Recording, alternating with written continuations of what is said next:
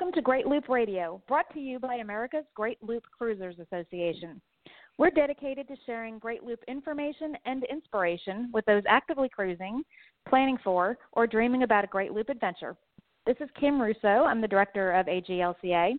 Today, my guests are um, popular and frequent guests for us Captains Chris and Alyse Caldwell of Captain Chris Yacht Services.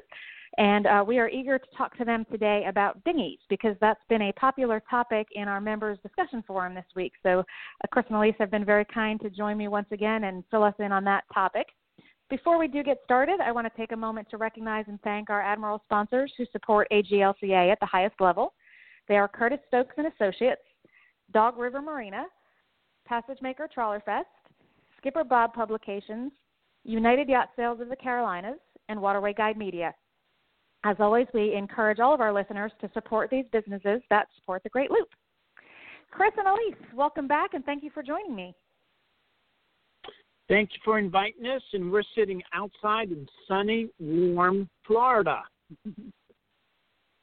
Well, that's good to hear that there are sunny, warm places in Florida because I know a lot of loopers are out there pretty cold these past few days. Thank you for inviting us to talk about dinghies and a couple of things to think about. A lot of people worry about what kind of boat to buy, and now we've got a million different considerations.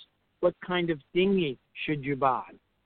Uh, a lot of issues or a lot of questions are about the materials of construction and the type of boat itself. So, two basic types of dinghies we have what are called soft dinghies or inflatable dinghies, and then the hard dinghies like a fiberglass dinghy, maybe a Walker Bay made out of a hard plastic, or a Boston Whaler made out of fiberglass. The other things to think about are the weight limits.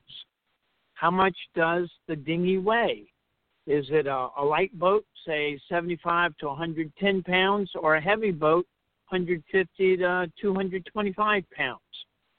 A lot of this comes into play when you're looking at putting people and groceries in the boat, sizing the amount of horsepower for the outboard motor you want to select, and then how much does the package weigh when you have to lift it and store it aboard, aboard your mothership, either on the swim platform, on the aft cabin, or on the roof on the aft deck. Another big question a lot of people ask, and this is the um, the Ford and the Chevrolet question: Do you buy the cheaper PVC inflatable boat? Generally has a five-year warranty, or do you buy the higher quality, more expensive Hypalon inflatable rubber boat that has maybe a 10-year warranty? the key thing that I want everybody to keep in mind is these are not toys, they're expensive balloons. And I call them expensive balloons because it only takes one nail at a dock, one barnacle on a piling, or a couple of little tree stumps or oyster shells as you go up on the shoreline. And regardless of the more expensive Hypalon material or the more economical PVC material, they still will, or they may have the chance to get a rupture or a tear, which brings us to the next issue of a repair kit. Once you start cruising and you get away from home, you have to take a lot of spare parts with you for your diesel engine, for your air conditioners, for your generator, and for your dinghy. A thing that people don't think about is the glues that glue these boats together, the inner tubes, and the patch kits, the glue and the patch kit, all have a half life. It's got a chemical half life, and you can look at the expiration dates on the repair kit. So you might be buying a, a repair kit that's been sitting on the shelf for one or two years, and then you're going to have it on your boat for one or two years so check the expiration date on the glue. That's a big deal when you carry a repair kit on board your boat. So another thing to that's think about to know. then that's, is something I didn't realize. Sure, and and then when you're thinking about the inflatable um, dinghies, you have to decide what kind of a floor do you want with it. Um, sometimes there's actually the, the rigid inflatable boat, meaning the whole hull is rigid and, and in one piece But even that's changing. There's a, a new boat out there, a new brand called Frib, a folding rigid inflatable boat, and it folds up. But they also have slatted floors, they have sectional plywood, and totally inflatable hulls, which um, used to be a little bit tipsy when you got into the boat. Now they're extremely strong and durable. It's amazing how the technology has changed. So you've got all these these uh, decisions when you're making the choice of having an inflatable or a hard dinghy. And the other issue is that how are you going to use it? Are you going to always have a, an engine on it, or do you plan on paddling it or rowing it?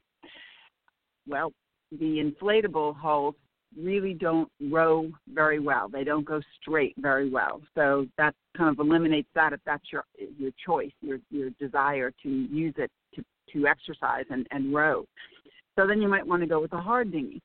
Well, again, Chris talked briefly about the weight of all of the materials and where are you going to put it on your boat. And so you have to consider how much all of these materials weigh and some of the harder uh, the hard boats are heavier. In this last week, some people brought up the idea of a wave runner. That that's a whole other uh, box of crayons there. The wave runner has got um, an enormous amount of weight compared to the average dinghy. I, I saw someone actually quote 700 pounds for the the uh, types of wave runners that they were looking at. The other consideration is again, if it's if you're using it to play, well then you might not mind getting wet. But if you're using it to go into shore to get groceries or to bring your laundry that you hope to have dry when you come back, maybe the wave runner isn't the optimal choice for you. And then also with the consideration of how much it weighs, it it really will change the um, the position and the and the, the buoyancy of your of your mothership. So you want to really give that a lot of thought and and planning when you're when you're when you're selecting the type of dinghy. Additionally, how many people? Most of us travel with two people. However, there are lots of times where you want to bring your friends along in the dinghy. So we always prefer to have a four person dinghy are you bringing your dogs ashore? Um, usually cats don't like to come ashore in a dinghy, but you just never know. And so when you're thinking about a two person or a four person dinghy, really look hard at the um, at the um, what do you call it, the plaque that's on the on the transom of it, because some of them are starting to be sold as 3.5 passengers. Now I don't know about you, but half a passenger haven't gotten a real answer to what does that mean, including even the Coast Guard. They said, well, how much weight is in the boat? That's what they want to look at. So you really want to look at that that uh, plaque to see how many people can it hold, and then do you want to have seats in it or not? Most of us end up sitting on the on the balloon itself while we're riding along, and in some cases, you definitely will get a little wet if you're in the breeze of the winter time, for instance, where you've got a lot of uh, wave action on the intercoastal. But seats sometimes get in the way because where does the person who's driving the boat sit? Do they sit in that middle seat? Do they uh, sit on the on the um, balloon and then you as a passenger sit on the middle seat? So try it out, just like you would try out a car. Well, get in the dinghy in the in the showroom and see how is it going to fit everybody and, and how comfortable is it going to be. So now we talked about the possibility of rowing the boat, and that would strictly be a, a hard dinghy. But if we're going to choose a dinghy that has an engine, Chris will talk to you about the things that you want to consider when you're when you're looking at your outboard engine. For outboard engines, there's a lot of new technologies available one is the Torqeedo pure electric drive outboard motor. It's got a rechargeable battery, and you can buy two batteries or three batteries so that you'll never run out of battery power so you can get back to the boat from shore. incoming outboard motor is gas, but it's not gasoline, it's propane gas. And Lehr, L E H R, is one of the first people to come out with the propane powered outboard motor. And then let's talk about the traditional gasoline, two stroke gasoline, and four stroke gasoline. Uh, the two stroke gasoline is the type that you have to add oil to it, either a 50 to 1 oil mixture ratio or a 100 to 1 oil mixture ratio. And this is what we've had for the past 50 years or longer, where you had to pre mix oil to go into your two stroke outboard. The pros and cons of the two stroke outboards uh, one thing is they don't make them anymore. Another thing is you do have to add outboard oil, not motor oil, and you have to pre-mix it, and they get a little smoky. But the two-stroke motors have got more pepper to them. There's more snap. They'll get up and go faster than a four-stroke motor will. But the four-stroke motors are the present, not the future. They've been here for the last 15 or 20 years. The four-stroke motors are maybe 20% heavier traditional two-stroke outboard motor. So the four-stroke motors are heavier, meaning there's a lot more weight on the back of your dinghy, giving you a weight balance or distribution consideration. They are very quiet. They don't consume as much gas as the two strokes do, so you get more miles per gallon with the four stroke outboards. And everybody nowadays can work on the four strokes. Shameful to say, all of the schools teaching the youth of America how to work on outboard motors no longer teach them how to work on two strokes. So if you go into a shop that's got a lot of young graduate outboard mechanics, they don't know what a two stroke motor looks like. So that's a thought. Another thing about horsepower, we're talking about outboard motors and dinghies that you can lift on and off of, let's say a boat up to 45 feet, that neighborhood. Your motors will be in the 3 horsepower to 25 horsepower neighborhood, generally less than 9.9 horsepower, giving you an, uh, an idea. The um, the weight of the motor, the more horsepower, the more weight. Keep that in mind. The more horsepower, the more money it costs you. How fast can your boat go with your regular crew? Our regular crew was Alyse, myself, and Fred, a 100 pound yellow Labrador retriever. Now we've got a different dinghy, a different outboard with a 3.5, and um, Fred's gone to heaven, but we now have Bert and Ditto. They're 75 pound dogs. So we figure we can't go fast anyway, so we may as well buy a smaller, cheaper, lightweight 3.5 horsepower outboard motor, and it suits our needs. And we can still do about four knots, three miles an hour, four knots, that neighborhood, and get to shore for shore patrol. Last thing before our break, I want to talk about storing your outboard engine when it's not in use. The best thing is to have it vertical, as if it were on the dinghy in the water. You want your outboard motor to be stored vertical so all of your snowbirds up north, if you take it off, you winterize it, you put it in the garage or the shed, store it vertically, and anybody else using their boat, like we do in Florida, if it's stored on the roof of your boat, the mothership, try to make it as vertical as possible, which is not really possible, but it'll be on a diagonal angle. That's better than nothing but keep it as vertical as possible so all of the liquids, the gasoline and the carburetor, and the oil and the gears all will keep everything coated and full of gasoline. Last thing before break E10, ethanol 10, 10% ethanol gas. Outboard motors don't like it. The newer four strokes have been designed to accept the E10 gas but now the government's trying to force E15 gas on us, and a lot of people in the Midwest have E85. Do not use E85 in your outboard motor.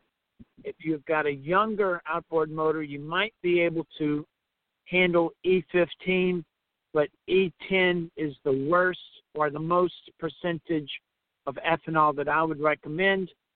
And last, when you're in Florida, we have Rec Gas, R E C, recreational gasoline, no ethanol. Costs more money, but your motor runs better. Okay, that's great to know. Great information there, Chris. Uh, we are going to take a break and have a message from one of our sponsors. Uh, when we come back, though, I would like to talk a little bit. I, we're going to talk about the safety equipment you need for your dinghy and how and where to stow the dinghy. Um, but I also want to ask you, Chris and Alyse, um, kind of what the typical looper would need to look for in a dinghy. And I know there's really no such thing as a typical looper, um, but we've talked about the different kinds of dinghies. Um, and probably the most frequent use of dinghies on the loop comes from loopers who are anchoring out a lot and have a pet. Um, so maybe we can talk about some recommendations you might have if, if that's your particular situation. So I'll give you 30 seconds to think about that, and we'll be right back. Okay. Curtis thanks. Stokes and Associates is a yacht brokerage company that specializes in great loop capable boats. Curtis Stokes is a supporter of AGLCA at the admiral level. If you're looking to buy or sell a Great Loop veteran from a trusted and knowledgeable broker, visit the company on the web at curtisstokes.net. Email curtisstokes at curtisstokes.net or call 954 684 0218. We're back on Great Loop Radio. Our guests this week are Captains Alyse and Chris Caldwell of Captain Chris Yacht Services, and we are finding out all about dinghies. Uh, before the break, Chris and Alyse, I kind of mentioned one very popular use for dinghies on the loop would be someone who plans to anchor out fairly frequently and has a pet that needs to get ashore. So, um, if that's the situation, if that were your situation specifically, what kind of a dinghy would you choose? Well, it was our situation, and that's why we did select the rigid inflatable boat but we made an, um, an addition to it, and we put chaps on it, which are just essentially canvas covers over the balloon itself, which protected the boat to be I don't know greater than nine or ten years that we had it, and it was still fine when we sold it very recently. So uh, I think that helps a lot having that. It's a little more stable when your dogs are jumping in and out, which it happens. They jump out of the dinghy, so um, that's why we select a rib instead of a hard dinghy. But there are loopers. I know it's hard to believe, but there are loopers out there who don't have pets. But the things that they tend to want to do are visiting other boats, sometimes at the other end of the marina, sometimes they want to visit within an anchorage. They may not even go ashore, but they're just going from boat to boat. So that would be another um, consideration is how how often you're going to do that. And then just exploring. Sometimes people like to fish in shallower areas that their their larger boats can't get into or they want to just explore some of the um, side channels or side rivers or creeks again that the larger boat can't get into. For instance when you're in fort pierce there's a place called taylor creek and you can go very far up taylor creek in your dinghy and just quietly tinker along and and then maybe even shut the engine off and drift a little bit with the the current in the in the creek and watch the manatee. They'll they'll come up the river in the winter time and uh you know huddle together and get warm and and and forage for their for their meals. Sometimes you'll see dolphin doing the same thing fishing corralling all the fish together. And when you're in the dinghy you're a little bit closer to the action and able to get into tighter areas than you would have in the larger boat. So some people say you absolutely do not need a dinghy, and I would agree. You don't need a dinghy if you're going from marina to marina. But if you want to have more than just the marina experience, a dinghy will really open up your uh, possibilities tremendously. And definitely agree with that. And um, one other point I wanted to make along that line, Alyse, is that um, mooring balls are becoming more popular in some areas on the loop as well, and that's going to be a situation where um, a dinghy would be extremely useful in uh, getting around the area and getting from boat to boat. So something to keep in mind there as well. Um, and of course, Excellent a dinghy is still a boat, so you've got your required safety equipment um, and the Mm-hmm. easier it is to get to your dinghy, the more you're going to use it. So um, if you're ready, we can move on to the safety equipment and where to stow the dinghy. Sure, sure. safety equipment. Okay, safety equipment. If you drop by the boat store, you can pick up the 20 page pamphlet called Federal Requirements for Vessels. And you can look at the sheets, and there's four different sizes of boats. The smallest size is 16 feet and shorter, which is generally going to be your dinghy. And you can look at all the requirements. You are required to have a PFD, a wearable personal flotation device for each person on board. And here's one of the loopholes you're not required to have a Type 4 throwable if your boat is shorter than 16 feet. One thing to keep in mind there. Next thing, you're not required to have a fire extinguisher unless your dinghy has a built in gas tank.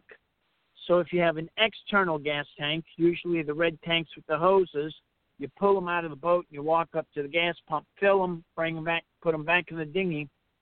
Dinghies like that do not require fire extinguishers. Good idea to have it, not required.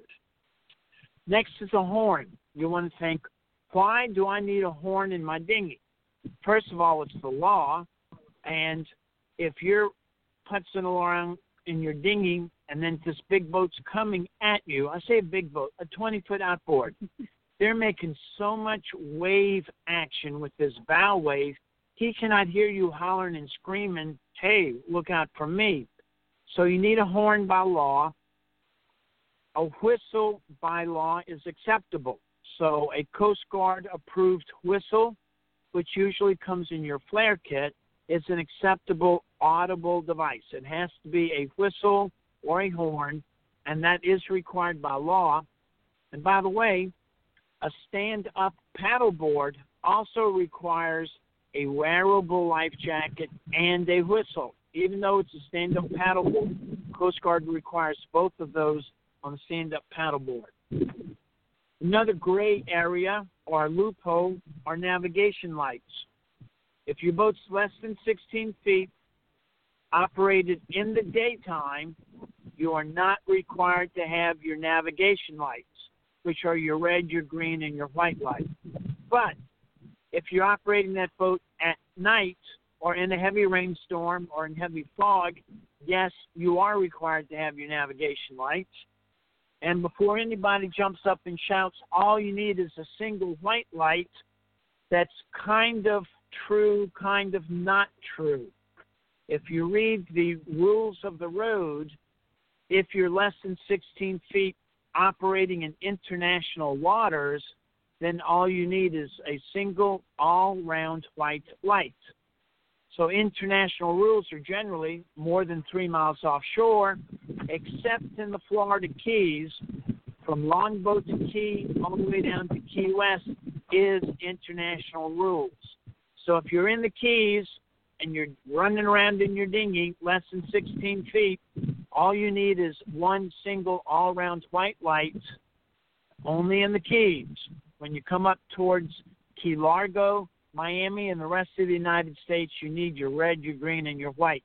So don't be lazy and think it works everywhere. It only works long Longboat Key to Key West. Anchor, you want an anchor, any kind of anchor. In case your dinghy breaks down, get a rope in your dinghy, which might be your bow rope, so be careful about that. Or if you just want to anchor the dinghy in five, six feet of water and then go snorkeling, you want to have an anchor aboard the boat. If your boat doesn't start, you want to have a paddle. And another thing required by federal law is called a dewatering device. On your mothership, you call it a bilge pump. On your dinghy, you would call it a scooper. So you'd want some kind of a plastic cup or at the boat store, they sell an official scoop for dinghies, the water out of the dinghy. Two other things we want to think about state registration. It is a motorized vessel. You are required to register that vessel with the state. Another gray area, it does not have to be the same state that your mothership is registered in. So that's a thing that you'll have to investigate for tax purposes. And last is insurance. Your dinghy should be covered under the umbrella of the mother boat. So if you've got a dinghy that's assigned to the mother boat, then your yacht insurance for your 35 foot, your 45 foot, whatever your mother boat is, will also have an umbrella clause to cover your dinghy, but they want to know the dinghy's hull identification number, the outboard horsepower, make, model, and serial number. So that's wrapping up some of the technical things on dinghies. And now I want to just remind people that on our website, CaptainChrisYachtServices.com, we have an article about dinghies with a lot of photos. And this next topic of where to stow it becomes a very um, confusing discussion unless you buy a boat that already has a dinghy and a setup already on it with davits. So there's options. You have lots of options. And you may have heard some people say, well, you'll use your dinghy the closer it is to the water. Wherever you stow it, the closest you stow it to the water, the more you'll use it. And you know, it's it's easier for most of us to not have to climb up onto a roof and and and maybe in some cases even start a generator to make the davit work if it's if it's electrically run and uh, more powerful than your inverter can handle. But there's also hand cranks that you can use there's um, block and tackle with with mast. Typical um, sailboats have have that sort of a setup, but powerboats often do too. And then there's um, uh, brands called Seawise and a variety of other types that will actually flip up the dinghy onto your, your transom. So if you're going to choose any of those options of where to stow your dinghy, you're not going to fold it up and put it away every time you want to think about how easy is it for you to launch the dinghy. When the dinghy is in its stowed position, can you get around it, particularly if it's on your swim platform? Can you access the boat using your swim platform, or is that off limits now that you've got this big dinghy back there? Um, if you have the davits on your boat, have they been sealed properly so that you're not getting water intrusion through the through the, the deck of your boat or the roof on your boat. And then earlier in the in the radio show, we talked about the weight of a dinghy. Here's where it's super important for you to understand what are the weight limits of your davit, and if you're putting it on a roof, what are the weight limits of your roof?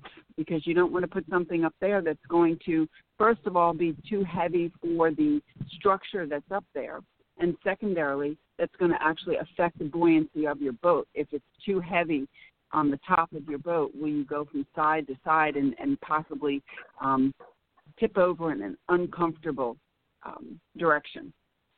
So that's where some of these photos on our, our website might help you. Under the seminar section, we have actually uh, a title called Dinghies.